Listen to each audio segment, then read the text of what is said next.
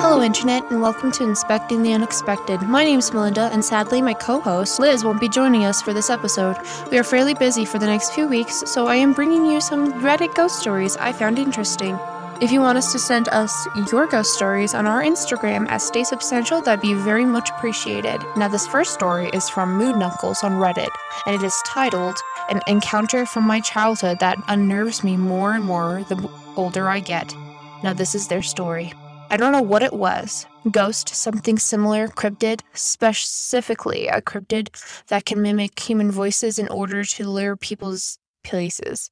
I was 12. My best friend lived right next door to me, and I'd spend the night at her place often. She had an older brother who was found around 20 at the time, and a younger brother around 4. One night, it was just the four of us in the house, and we were having a Nerf war, as one does. Her older brother was a good guy and never actually mean or anything, but he did screw with us a lot. And so, during the course of our battle, he imagined to get to the two of us outside and then locked all the doors. We had no choice but to stand on the porch and wait for him to decide to let us back in. It was around 11 at night. Now, the front porch is on the side of the house within a little alcove. The walkway comes up the side of the house and around the corner. So, when you are standing in the front of the door, you can't see around the corner. You don't see anything but the side of the neighbor's house directly across from you.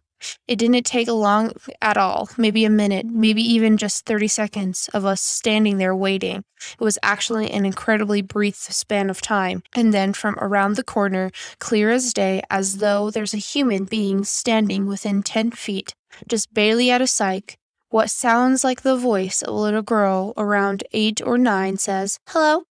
Is someone there? Can you please help me? And my friend and I instantly look at each other and pause for a moment to silently confirm what we both heard. And then we simultaneously start screaming and banging on the front door. Her older brother immediately lets us in and asking us what the hell is going on. We blubber an explanation, and he runs and grabs a kitchen knife and goes outside to check things out.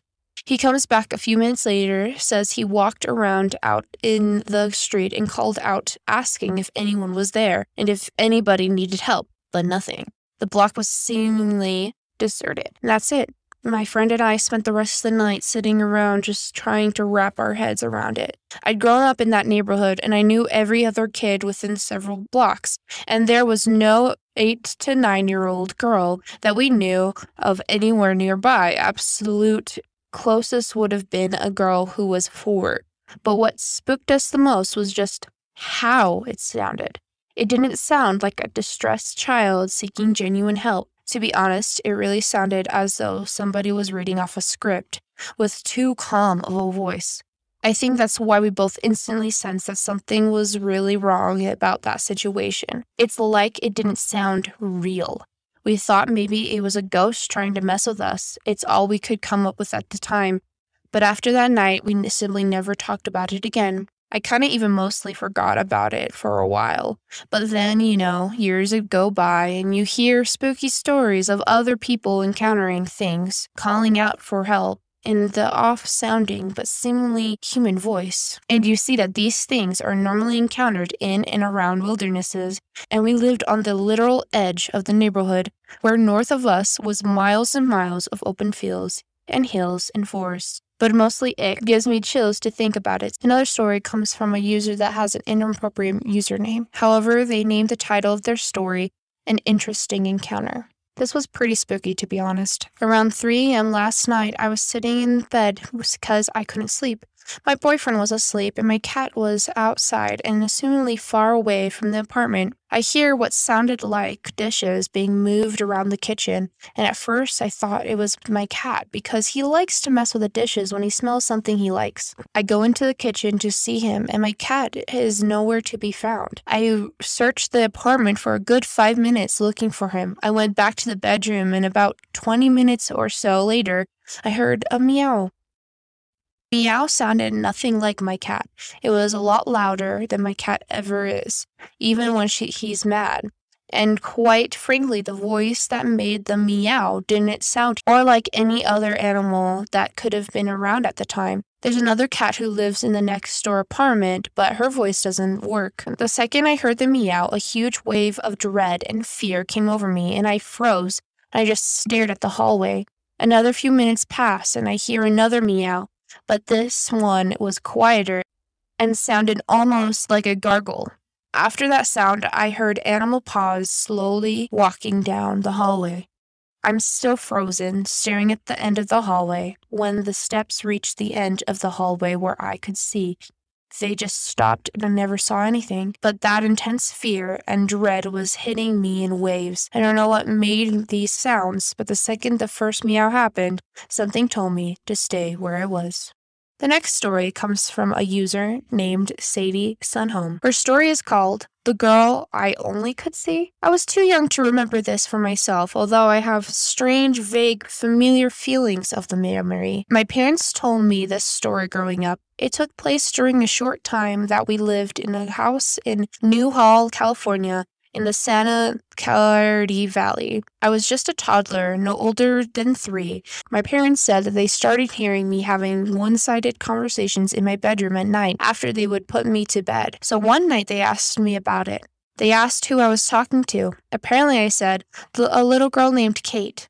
Then they asked me where she was, and I said she would appear in my dresser. They asked me what she looked like, and I said she had black hair and black eyes. That's when they started to get really creeped out. Then they asked me if they could talk to her, and I said something along the lines of, No, she doesn't like grown ups. We only lived in that house for like a year and a half, and my parents said it stopped happening when we moved out. But I remember around the age of five, I started getting creeped out at night and not wanting to look at my dresser, but not knowing or understanding why. I think it has to do with whatever Kate was. By the age of seven, I was no longer afraid to look in my dresser, those feelings faded away but I'll never forget the story. My parents said it was so creepy. They would actually argue about who should tuck me in at night. This next story is one of the reasons why I don't like going into basements. The story comes from comfortable underscore gift 4959. They titled this story as Lady in White. Okay, so this one was about two years ago. This kitchen I worked in had a basement where they kept all the frozen stuff. From the employees that worked there before me, they all told me that the building, as well as the entire street of buildings, were all haunted and had underground tunnels going throughout the entire town. The owners of the restaurant just filled them up with cement about five feet of the tunnel well, I ended up having to work a late shift till 12 a.m. They stayed open till 3 a.m. on weekends. I went down to this basement to get some fries and onion rings. When I opened the freezer door, I felt a chill going down my spine and tingling sensation all over my body, yelling, Get the frick out of there. When I shut the freezer door, I saw a lady in white dress going behind the wall that separates the other half of the cellar. I heard the voice telling me to go over there, but because I'm used slash had several currencies happen already at this point, as well as seen several ghost movies, I said, F this, I'm out. I proceeded to go up the stairs when I felt an urge to turn around. When I did, I saw a lady in white rushing towards me, causing me to run up the stairs, being chased and slamming the door behind me. The coworkers I told about this told me, funny, normally it's a man that's the violent one, not the woman in white. It's been two years since then, but due to COVID, I lost my car and now have to walk to work. Different job. But the last two days, I've been seeing the lady in white, sometimes walking behind me, but always staying 30 plus feet away no matter how fast I walk slash run. This last story comes from Red Black 414, where they labeled the story Pandemic Paranormal. Full time firefighter slash paramedic, been on the job for 17 plus years, and I've never experienced anything like this before or since. I want to start by saying I'm a rational adult, but I believe in rational scientific explanations for things. But for this, I got nothing. A few years back, we responded to a call around 3 or 4 a.m. for an elderly man with a chest pain. On scene, we found a 96 year old man complaining of crushing substernal chest pain that started around 4 a.m. Tough old guide said, I figured hell, I'll sleep it off. Of course, it got progressively worse throughout the night, so his wife got sick of his complaining and made him call 911. Layout of his house was typical for a single story ranch. Front door into living room, hallway to the right leads to the bedroom. We were in with the patient, so the left leads you to the di- kitchen slash dining room with a door leading to the attached garage. I was in the bedroom with another medic. Our third guy was sitting at the kitchen table putting the patient's info into the computer for the run report. As we started treating the man, he went to cardiac arrest and we immediately began CPR. While heading back out to the truck to get supplies, I yelled out to our other medic in the kitchen to get in the bedroom and help out. We shocked the man, and to everyone's surprise, immediately got the rhythm back. As we were loading the patient for transport, I asked the wife, who's also about a century old and in her nightgown, if she wanted to ride with us to the hospital so she could be with her husband. She was obviously in shock from everything going on and seemed hesitant to leave the house not dressed, but we needed to move with purpose. We asked if their children lived by and if she could get a ride, as we needed to transport right now. She said no, our daughter lives in another state. Suddenly, our third guy, the only one getting the patient's info in the kitchen, says, Well, can your son drive you? To which she responded, We only have a daughter. This confused my partner, but there was no time for further discussion, and we brought the man to the ER. Believe it or not, he survived after coding a total of 11 times. After the call, myself and the other medic looked at our partner and asked what that was all about back in the house regarding him referring to their son. He told me right before I went to get him from the kitchen. A middle aged man walked right by him. He said that he looked just like the old man, but had dark brown hair and thought it must have been their son, and he was wearing a white t shirt and blue pajama pants and seemed half asleep when he walked by. Figured he came out of his bedroom that all the commotion woke him up or something. He said that the man didn't acknowledge him. He yawned and sort of bumped into the kitchen cabinet before opening the door to the garage and going into it. He never turned the light on, simply turned back around, closed the door, and walked back past him and turned the corner to the hallway. Apparently, that was when I came around the corner to tell him to get in there and help out.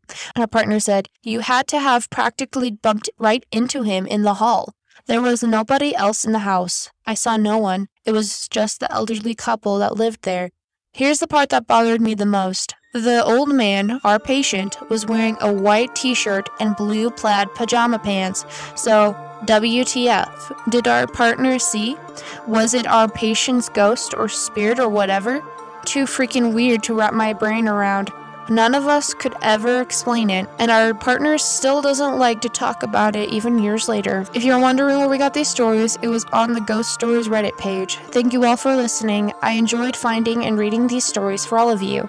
If you're interested in telling us any of your stories, please DM us on at Stay Substantial on Instagram, TikTok, or Twitter. Please like, follow, and share this podcast. We'd really appreciate your support. The more we grow, the more things we can do. We upload every Sunday, and hopefully, we'll be back to normal in the next two weeks. So, have a good day, good week, and stay substantial.